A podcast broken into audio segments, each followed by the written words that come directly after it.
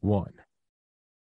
And we are recording again. Two guests who are no stranger to this show Dr. Ken Alibek and Dr. Peter McCullough. Both of you have been on here several times and for some reason have the patience to keep coming back on my podcast. So for that, I am eternally grateful. This is episode 913 on Wednesday, September 14th, 5 11 p.m., 2022. And um, because of both of your fields of uh, expertise, Dr. McCullough, you are uh, the most published cardiorenal physician in world history. Dr. Alibek, you are uh, currently working on on autism. You were uh, the first deputy director of, uh, of biodefense in the former Soviet Union. Your book, Biohazard, is absolutely fascinating. I just read it for the second time again to prepare for this. I'll put that in the description. And Dr. McCullough's book, The Courage to Face COVID 19, will be in the description. Another day is here, and you're ready for it. What to wear? Check. Breakfast, lunch, and dinner? Check. Planning for what's next and how to save for it? That's where Bank of America can help.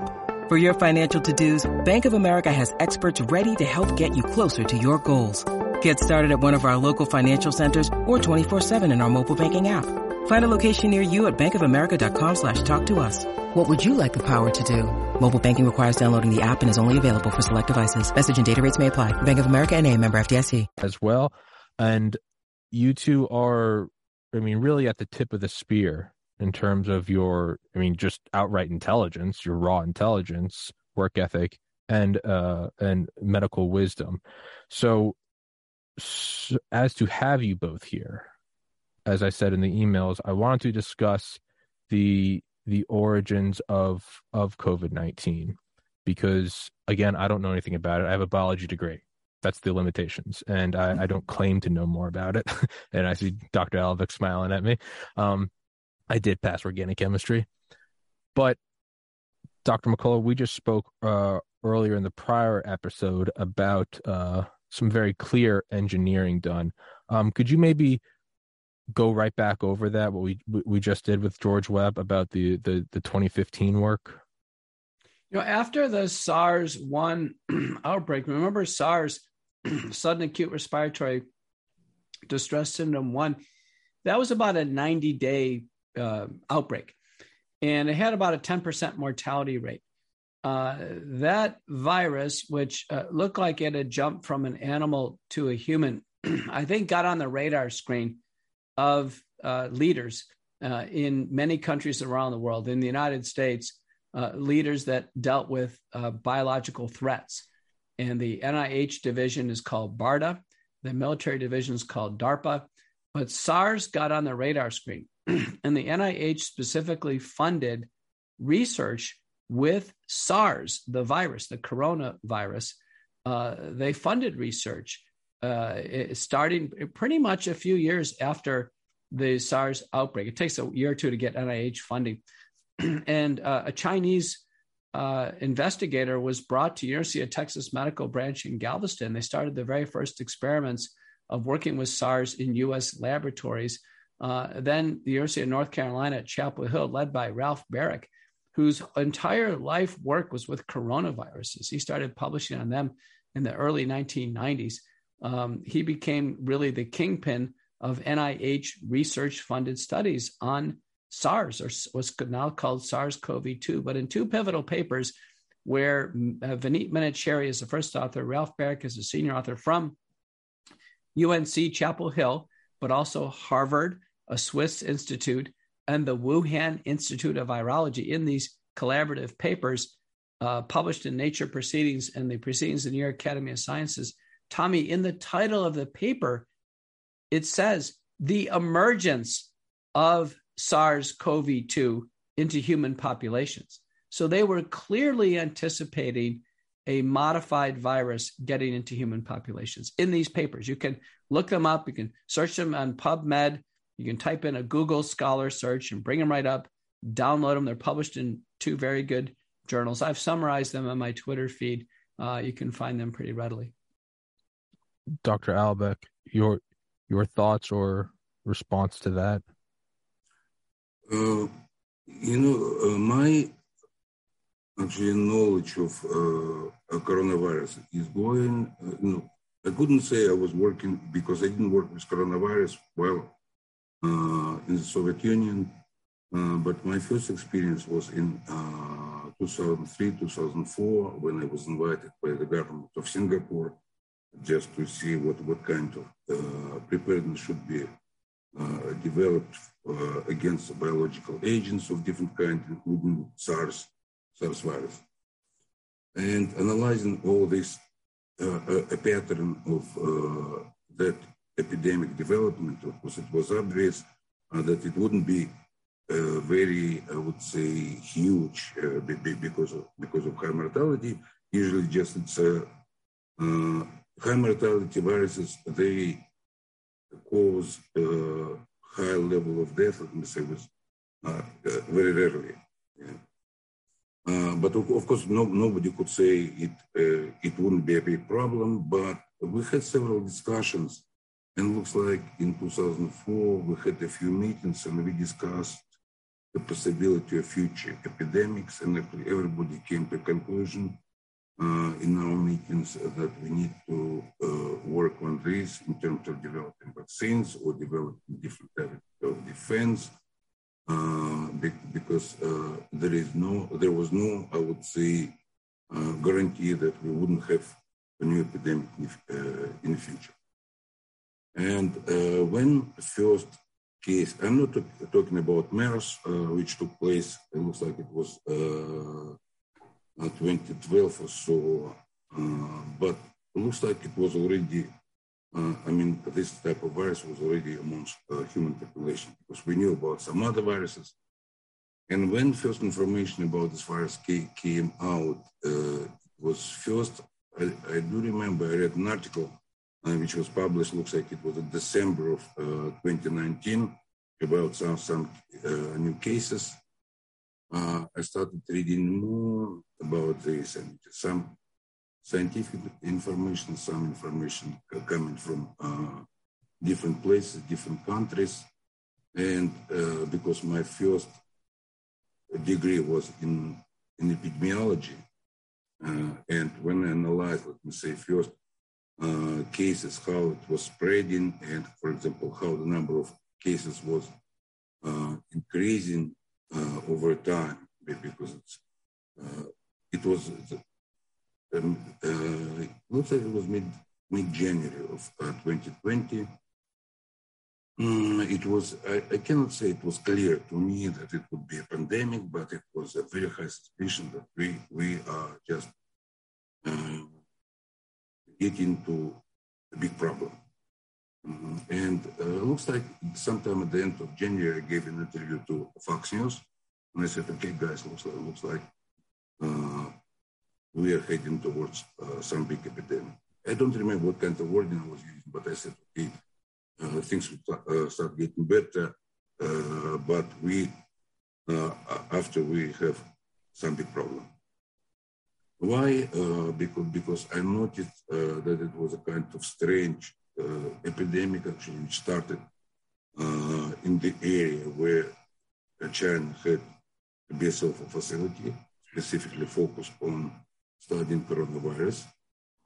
At that time, I had no idea uh, about what kind of research has been done, but you know, but even this this type, type of coincidence uh, location, a kind of strange discussion about the market. Uh, but you know, if you see the epidemic, epidemic which starts, let me say, at the exact location of the city where such, a facility is located, of course, the probability is one of uh, a million. Uh, it would be such a coincidence. First and second, of course, kind of it was obvious. Uh, nothing, just it's a, a kind of not obvious attempts uh, to keep uh, initial information control. Um, then some kind of step uh, steps which are where I would say epidemiologically kind of senseless. You know, just if you When you need mealtime inspiration, it's worth shopping Kroger, where you'll find over 30,000 mouthwatering choices that excite your inner foodie. And no matter what tasty choice you make, you'll enjoy our everyday low prices, plus extra ways to save, like digital coupons worth over $600 each week. You can also save up to $1 off per gallon at the pump with fuel points. More savings and more inspiring flavors make shopping Kroger worth it every time. Kroger, fresh for everyone. Fuel restrictions apply about uh, some contagiousness and necessity to, to quarantine people.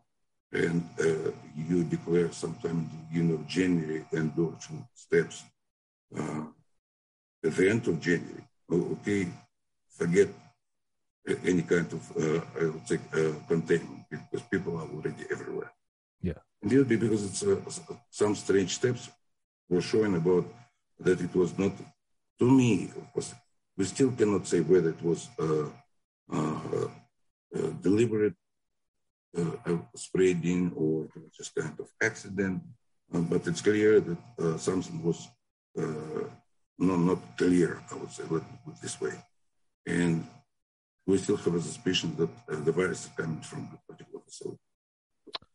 Yeah. Uh, uh, Tommy, can I go open the door? And yes, sir. Absolutely, absolutely. And and and be, be back. Okay. Yes, sir.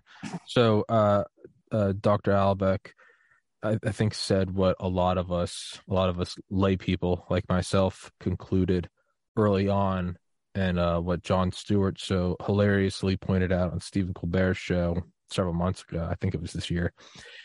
What are the odds that this exact virus emerges in the same geographical location of this exact lab from a country who is known to have a, a, a lesser safety protocol.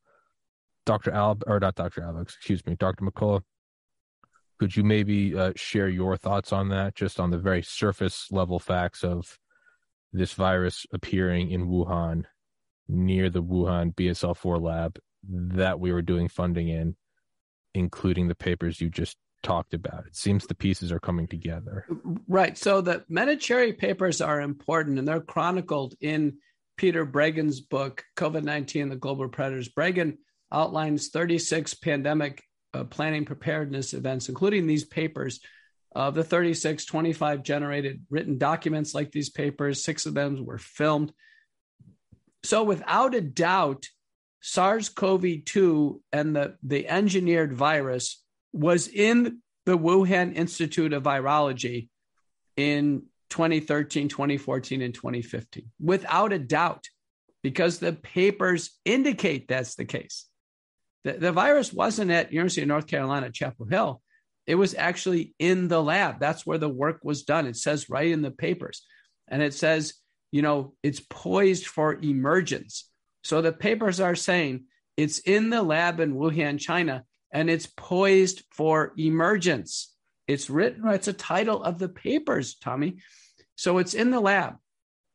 And then the issue of what happens in 2019, we hear different reports of patient zero potentially being a lab worker. Maybe a test tube was was uh, dropped or broken, or or uh, a, a, ventilation hood was was uh, violated in some way, and and and someone contracts SARS-CoV-2. Patient zero is described to have someone from the lab to to have someone have died, but it's very plausible that person went to the fish market and then contaminated more people in the fish market, then it went forward.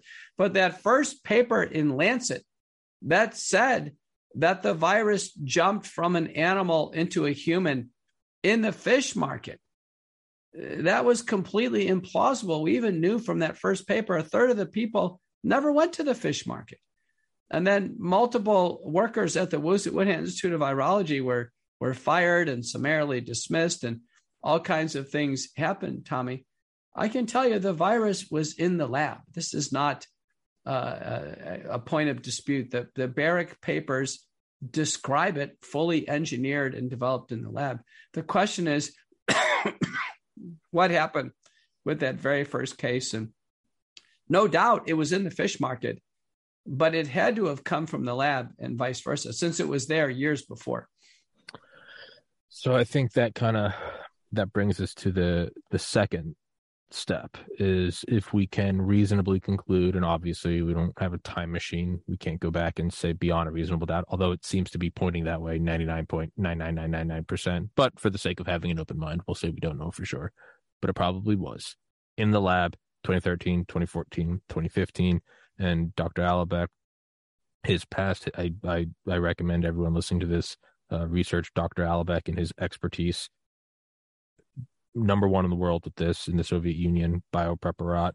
Um, it then comes to the next question: Is it's one thing if it's engineered. Okay, we do that in Detrick, Belvoir. This is as old as time. Was it released intentionally? And that's something that I don't think you can necessarily find a smoking gun for, at least not biologically. How are you going to prove intent? Seem I feel like that's maybe more for lawyers or for for intelligence community spooks. But uh Dr. McCullough, we are you comfortable with venturing your own opinion on that or is that you, you know, that... I think if you're just looking at all the behavioral signs, um, I, I, think it was uh, released by accident. I think it was a lab accident, Tommy. Really? Because uh, it, it, it, even though there was a lot of planning for this threat and planning the countermeasures, the actual time of release and whether or not it was ever going to be intentionally released. Maybe this was just like any other threat; they were just getting ready for it. Um, but uh, there were so many signs that nobody was was prepared for this. You know, the Chinese being caught flat-footed and having Chinese get sick, uh, then having getting on airplanes and then having it spread around the world. It, it looked all the world like something that had just literally by accident spilled in a lab. It looked like a biosafety leak to me. And then the whole world was caught flat footed, not enough masks, personal protective equipment, uh, all kinds of crazy responses, uh, uh, you know, flawed mathematical modeling. It was really clear that, that no one was really prepared for this to get outside the lab in Wuhan, China, maybe outside of Ralph Baric and Vineet Menachery and and Dr. Xingui Lee. She's the bat lady. It's interesting. Ralph Baric, uh, who knows the most about coronaviruses probably in the entire United States or world, he should be on TV every night trying to help America get out of this mess. Uh, this guy is the quietest person in the world. You never hear from him. And no, no one thinks about interviewing him. If they're trying to interview him, they certainly don't say they've done so. It's it's so interesting. Um, Dr. Alibek, I don't know if you could hear us, but so you know referring to what you said earlier about what are the odds of it being you know emerging in that exact geographical uh, location and uh, dr mccullough talking about the i guess biological fingerprints not only research papers but also the the, the patented uh, sections of the code. It all points towards it being engineered. The big question is is was it released or was it leaked? And again i'll say it I don't know, short of a a confession of a lab worker, I don't think we can know that. I think it's speculation. We don't have you're not going to find a fingerprint that says this is the intentional release. It's something that probably forever will remain a mystery, but because you have a, a unique experience of everyone I've ever talked to, really of anyone in the world. And again, it's it's an opinion do you think it was released intentionally or do you think that this was an accident and the rest is just chaos? Uh, you know mm, first let me say this uh, many years ago uh, uh having discussions with different government officials with different scientists i was saying that uh, the Soviet Union was already able to develop genetically modified uh, viruses even in the late 80s. it's just it's uh, then then what what I heard getting so so many people said okay uh, it's uh, it's it's not true it's not possible uh, and so on and so forth okay uh, and but the knowledge was uh, just with the development of synthetic biology, molecular uh, molecular biology, genetic engineering, of course, we will come closer and closer to the possibility of developing uh, genetically modified viruses. It's, it's, not a problem any longer. Now, now the knowledge actually uh, allows to develop completely novel viruses. Again, it's, it's a possibility nowadays. and the question always, okay, where is the kind of uh, threshold between kind of legitimate research or the research in the field of, uh, we call it gain of function research, because this is, uh, in my opinion, uh, the biggest mistake people can make in terms of, uh, because if you develop, uh, if you do such work, of course, you need to understand that if you develop this, okay, a probability of losing uh, this virus or accidentally releasing this, this virus, let me say, into the environment, let me say, always exists. And especially just sometimes we say, okay, BSL, uh, BSL four facility, they're quite, uh, uh, I mean, uh, quite well protected. No, it's not true. Because it's, uh, you know, just whatever we have, just the probability of releasing accidentally is always the case. You know, we have several places, for example, we have ventilation systems uh, uh, in which, for example, the virus accidentally can come out. We have uh, so-called uh, uh, solid waste sterilization systems in which, for example, if it's not, I mean, inactivated well, for example, the virus can, can go out. We have uh, liquid waste sterilization inactivation facilities inside. It's, it's another problem. But the most important possibility is a person, person working inside. Uh, because when we work with some virus, uh, we need to keep in mind that any uh, virus uh, infecting uh, a person uh, would take several days or weeks, let me say, just, I mean, without being still dormant. I mean, so we call this period so-called incubation period without, and somebody who's working there may, uh, may come out, for example, uh, without even knowing that he or she was already infected. But this uh, principle, I mean, just, uh, and as far as I know, um, uh, this facility didn't have a special facility, facility for people who should be uh, kept in quarantine mm-hmm. for the time of the incubation period. And then after getting clear, clear information about the person is not infected, I mean, is not producing any disease, the person could be released just, just to go outside. This is a general principle. You cannot do this type of work, for example, because of the probability of, uh, I mean, carrying the virus without knowing that, uh, that you are already infected is very, very high. In this case, uh, I don't think that, for example, somebody who is working I mean, the government of China. I don't think uh, the government has done something on purpose, uh, for example, by, to release this virus. But uh, the probability of somebody uh, being accidentally infected, we say, coming out and infecting others, uh, this is a probability.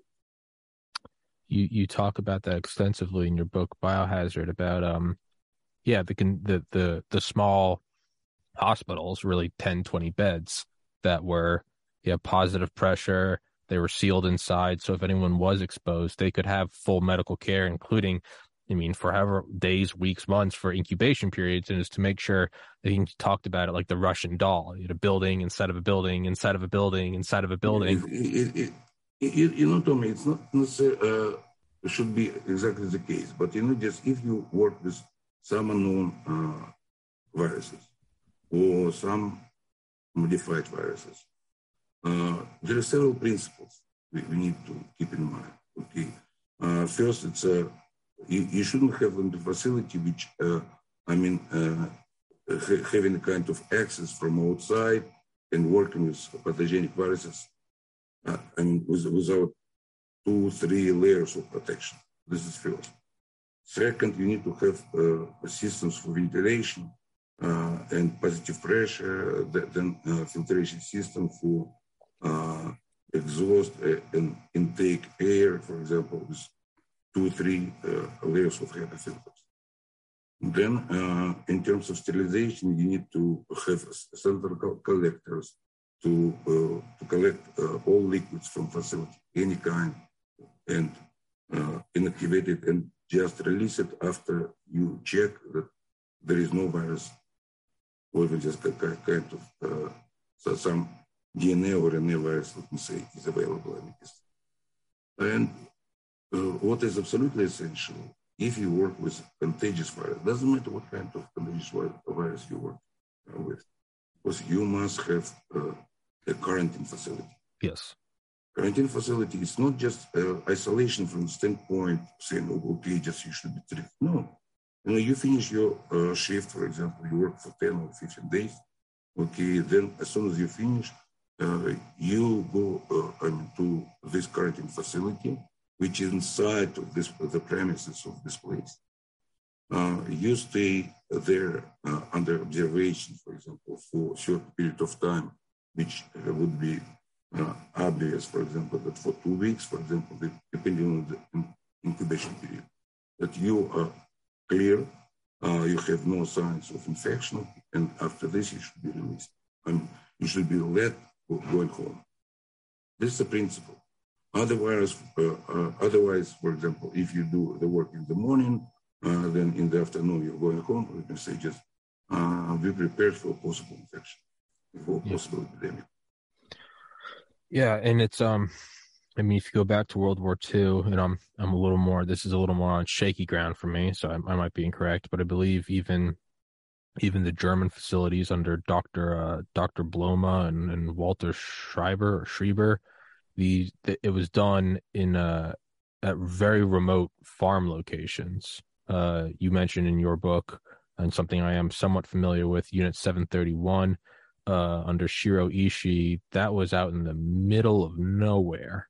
Um, and you talk about early on in your book, uh, Rebirth Island, where it's like nothing could even grow in the waters because of a, a fertilizer leak. So you didn't even have to worry about fish. It seems that that also is like a, a kind of prerequisite is if you're going to do this, you basically have to be on the moon.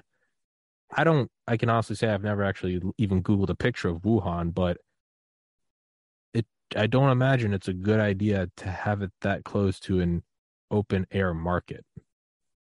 I just so you almost wouldn't need for it to be intentional. It seems that it might organically get out because of a a lack of precautions, whether the lack of the quarantine facility or or just its proximity to I mean really just just the proximity to civilization it seems like that's that's it so again it muddies the waters. You don't even need for it to be released intentionally.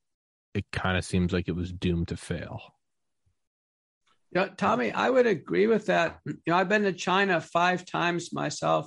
I've never been to wuhan but i can tell you even the the cities that we previously didn't know uh, here in america like wuhan or or uh, Shenyang or what have you uh, these are large cities. Wuhan is, you know, 8.9 million people. It's it's way bigger than New York or Chicago. Very uh, vertical, tons of skyscrapers.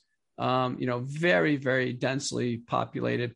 It'd be impossible to try to organize uh, this virology center because it had been there for a long time. And Stefan Bancel, the billionaire CEO of bioMérieux, through this Chinese Communist Party Jacques Chirac French arrangement. Uh, bioMérieux is the contractor. Bancel was the architect of the uh, biosecurity level four annex to the Wuhan lab. And it was uh, built. And once it was built, Stefan Bancel leaves bioMérieux in 2011 and he joins Moderna, a one person company. How can a billionaire join a one person company uh, and then they work with the NIH on the patent for the Moderna vaccine. Now, in the Moderna versus Pfizer lawsuit, a lot of this is going to come out. When did they draw up the, the first drafts of the patent? How did all this come together? Uh, but I can tell you when Bancel left, leaves bioMérieux as a billionaire and joins a one person company, the only thing he could have in his mind is there must be a pre plan for Moderna to be richly capitalized and to start working with the Chinese on biotechnology development. It, it can be the only conclusion why that would happen. Uh, you know, no one's questioned Bancel. No one's uh, interviewed him uh, and asked him, you know, what did he do from point A to point B, and why did he leave his, you know, his billionaire position in France to to join this one person company in Cambridge? But you know, these are the types of stories that are in a James Bond novels, uh, and yet they're going on in real life right now. And, and Americans are are avidly reading these books, trying to figure out what in the world's just happened. It um, yeah, money definitely seems to be the biggest culprit. Um, to to what Dr. Alibek was saying about it not being intentionally released. I guess I, again, in my limited wisdom, I look at it more as if you're going to do it, you would go all the way, right? There's really no, we used nuclear weapons in August 1945 because we were the only ones that had them. You don't use nuclear weapons now because it's an assured death for everyone on the planet, including yourself. With biological weapons, it seems like if you're going to use them, you go all the way, you know, be it Ebola or smallpox or whatever I mean, you aerosolize them or you you go all the way knowing that you're also going to get it in turn. Well, this... you do it, it, it, Tell me, it makes sense to me. let's just uh, say that this was a a Chinese Communist Party plot that sure. somehow the Chinese had commandeered the technology. They had it. Uh, they had the U.S. with a lot of leverage, saying, "Listen, you you're working with a bioweapon in our lab. It's now our property. They've they've basically nationalized it. And let's just just you know play out a science fiction movie that they wanted to destabilize uh, the United States. You could see uh, you know some Chinese scientist you know uh, spilling a beaker of this stuff on a busy New York uh, subway, and then jumping off the train, and then letting everybody get sick in the subways and and have this thing start out in New York City and sure. then find it around America, what have you, or do the same thing in London, or uh, you know, do it on a ferry boat in Sydney. Um, you know, you could see something like that. But the fact that the Wuhan Institute of Virology is there, Bancel was there building it. Then he joins with bio, with uh, Moderna. Moderna writes the patent with the NIH. The NIH funds the research with Baric. They publish that they've done the work in Wuhan it just honestly, it just looks like a U.S. biological threat operation that was was was you know botched. It looks like there's a ton of human error in this whole thing, and so they they try to rush forward these messenger RNA vaccines, which don't look too good from the beginning. And they said, listen, you know, this is kind of our problem. We created it. We're going to create the solution to it, and we're going to gun with these vaccines. Uh, to me, that's a likely scenario again it, it it it's a question that we can't definitively answer which is for anybody watching this is wondering why i'm being so cautious tiptoeing around this is because it can't be answered and i don't want to pretend to know the answer. Um but uh seeing as how I, I i know you you both need a you both have obligations i say we can run this for maybe another five rapid 550 eight more minutes. So dr alibek is there anything that that you want to make a note of that I maybe haven't asked? Is there anything that we haven't considered about either the purpose and capability or ability for it to be engineered and or the intent to release it? Was it an accident? Would could it, could you use it as a low level thing instead of as a extinction level event? Could you use it as a destabilization weapon? or does it maybe just look like it and we're projecting our own theories onto it? Uh, I know I just you, you know, Tommy, if I may, um, uh, try to touch two, at least in my opinion, two very important topics, and maybe the third one uh, I'll answer your question. Okay? Okay. If, if, it's possible. Yes, sir. First, you know, just uh, when I spent uh, and you, you know, uh, I'm quite experienced uh, in, in the field. And, uh, you know, when people, some people say, okay, the governments are, uh, are doing something wrong. They have kind of uh, bad ideas to develop something like this. You know, just uh, I'm not a person who likes uh, conspiracy theories. Sure. I mean, because it's you know, just some people say, okay, the American government is doing something just to, to eliminate somebody. No, I don't like it, and I, I don't believe it. You know, what, but what we, we, we do have for any government, we have a kind of level of incompetence, you know, just in a certain field. For example, if we have NIH and we have some scientists can do some work, and then we have a higher level, and uh, on a higher level, me say, uh, scientists or manager, uh, managers, they know something but not much. And you know, moving moving up, for example, we go to the point when, for example, whatever you tell uh, uh, to a government official, they wouldn't they wouldn't get it because they are not experienced. They have no knowledge of biology or sophisticated science and so, uh, and so on. In this case, I mean, just uh, saying, okay, uh, if somebody is preparing a proposal, saying, okay, this type of research should be done because of this possible threat, this is what actually happened with the gain of function research. Because we need to study whether, for example, a kind of enemy can develop uh, a new weapon and we need to prepare, uh, prepare for this. It's not true. It's absolute mistake. You know, because uh, gain of function research should be prohibited. Absolutely. Uh, because this type of things, it's not an a, attempt to develop a weapon.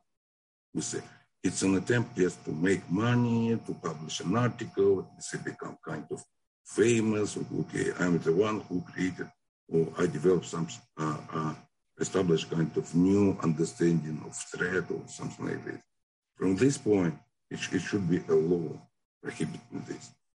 Because in this case, uh, uh, now we have this level of uh, uh, understanding of virology, understanding of molecular biology, synthetic biology, that many things can be created. And there is no actual limitation at this point to create a kind of a virus, let me say, with a very high mortality, or maybe with low mortality, but a kind of high uh, contagiousness, uh, transmissibility. That's what actually happened to uh, uh SARS uh, uh, causing COVID-19. This is the case first. In these cases, it's, it shouldn't be forgotten because it's, we always react okay, uh, the epidemic is going down, pandemic is going down, okay, let's calm down. But you know, after uh, something is already settled, we need to analyze our steps, for example, just to prevent future problems. Okay? In this case, but from this first point, I'd like to get to the second point. In this case, uh, if you notice, I mean, we are working in the field of developing vaccines. And you know, these vaccines, uh, it's a defense development at the end of the 18th century, more than 300 years ago. Okay? In this case, oh, I, I would say uh, close to 100. But you know, since then, of course, I'm not saying anything against vaccines, but there is one uh, downside in vaccine development. Because we start developing vaccine when the actual infection is coming before the infection, we don't know what kind of vaccine we should develop.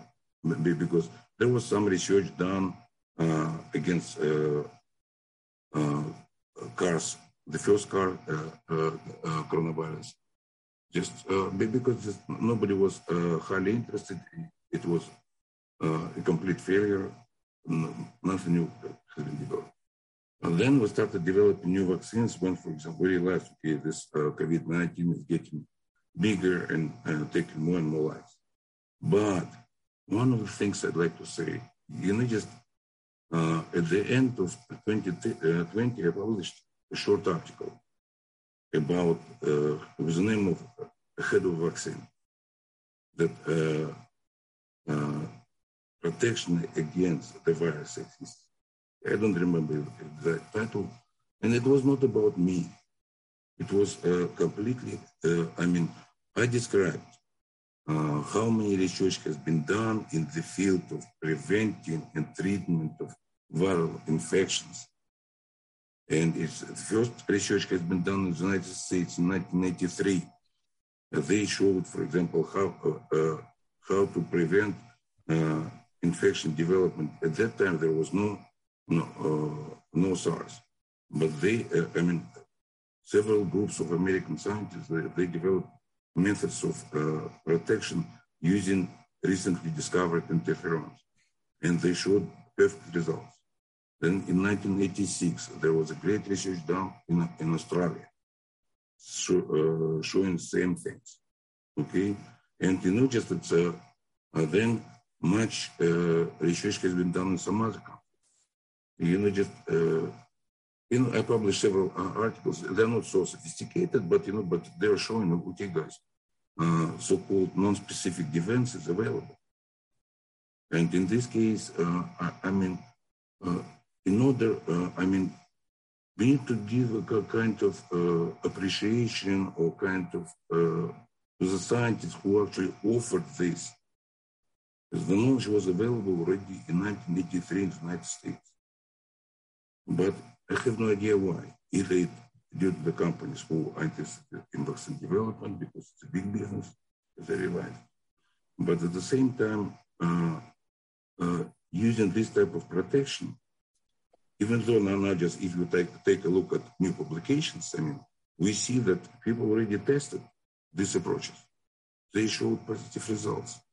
There, there, were results already during the epidemic showing, for example, uh, physicians first line, I mean, uh, working in high risk areas, uh, having direct contacts with, with uh, the patients having severe forms, they are protected by this method.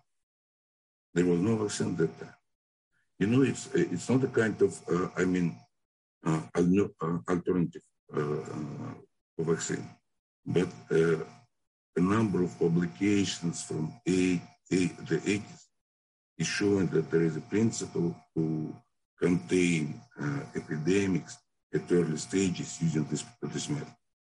There is nothing big, uh, just because it's you know just even just uh, it's interesting because this I mean the technology to make these products is perfectly, uh, I mean, perfectly known. It's available. Just it's, it's a matter of just applying.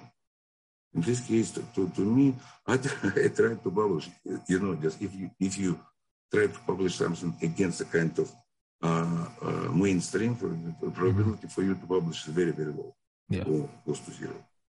Even just uh, several attempts to publish op-eds, I mean, explaining that it's uh, because uh, so to me, it was uh, really important because I didn't claim anything uh, of my work because the work done by good American scientists, uh, good Australian scientists, uh, from Great Britain, China, some other places.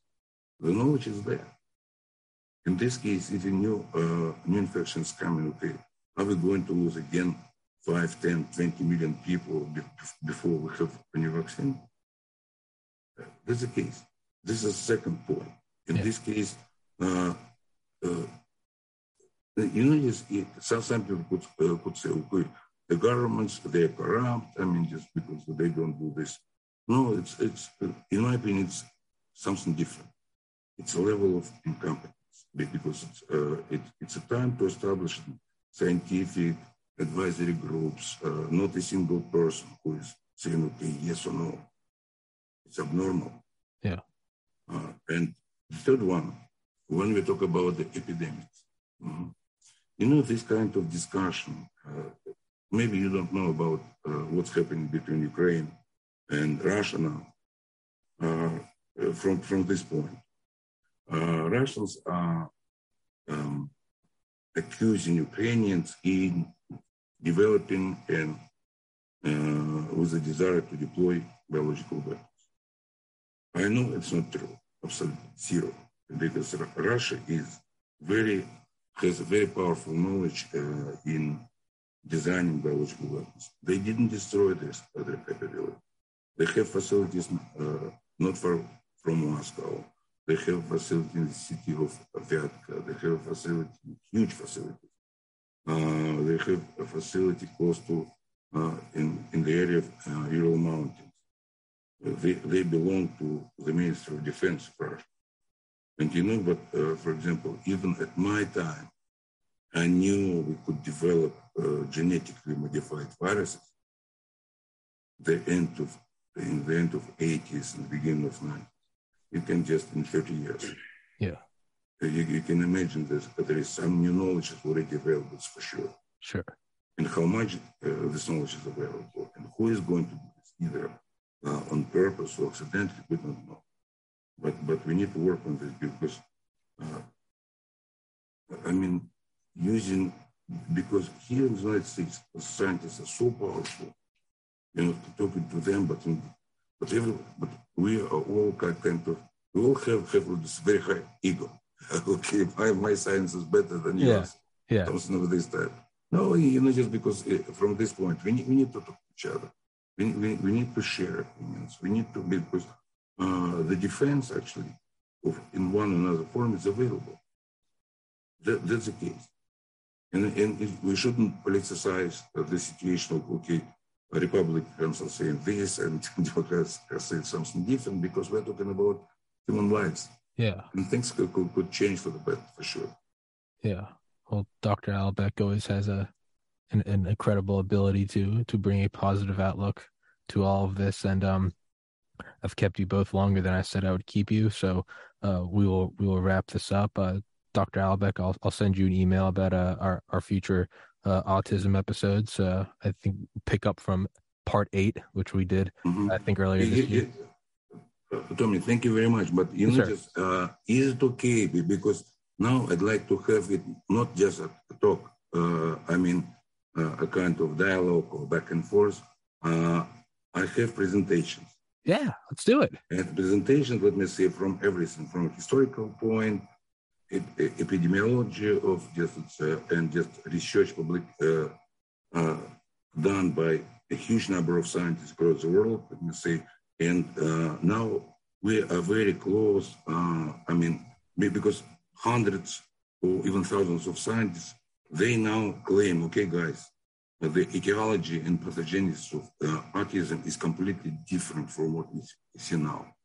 It's not, for example, to say, okay, all science, let me say, it's, it's really bad. No, it's good. But, you know, but we haven't made, let me say, kind, kind of good conclusions based on the knowledge we already acquired. And this is what needs to be done. It's not kind of my, it's what I've done, kind of simple, simple work. I mean, I just accumulated what has been done by hundreds even thousands of scientists uh, to show how much uh, uh, knowledge we already have and how can we treat, uh, we can prevent it, we can treat it at early stages, and we can make uh, currently autistic kids me uh, neurotypical. Absolutely, I would love to. Mhm. Um, I'll email you after this. We'll start. We'll start setting all those up. Um, Dr. Alibek, I will put the link to your book in the description. Dr. McCullough, I'll put the link to your book in the description as well as your Twitter and website. Both of you, thank you so so much for your time. Thank you for letting me coordinate this. I hope I didn't stumble my way through it too poorly. You both, uh, you both know just a little bit more about medicine than I do, so I hope I could keep up with you guys. And um, Dr. McCall, I know I got to let you run, so we'll we'll wrap this up. I'm sorry, Dr. M- M- it's very nice uh, meeting you. Yes. Uh, hope- Nice hopefully meeting we'll have a, too, a Doctor. chance to talk, to talk with Yes. Tommy some, sometime in the future again. Absolutely, Absolutely, Thank you very much. Thank you so much, both of you. Bye-bye. God bless. Take care.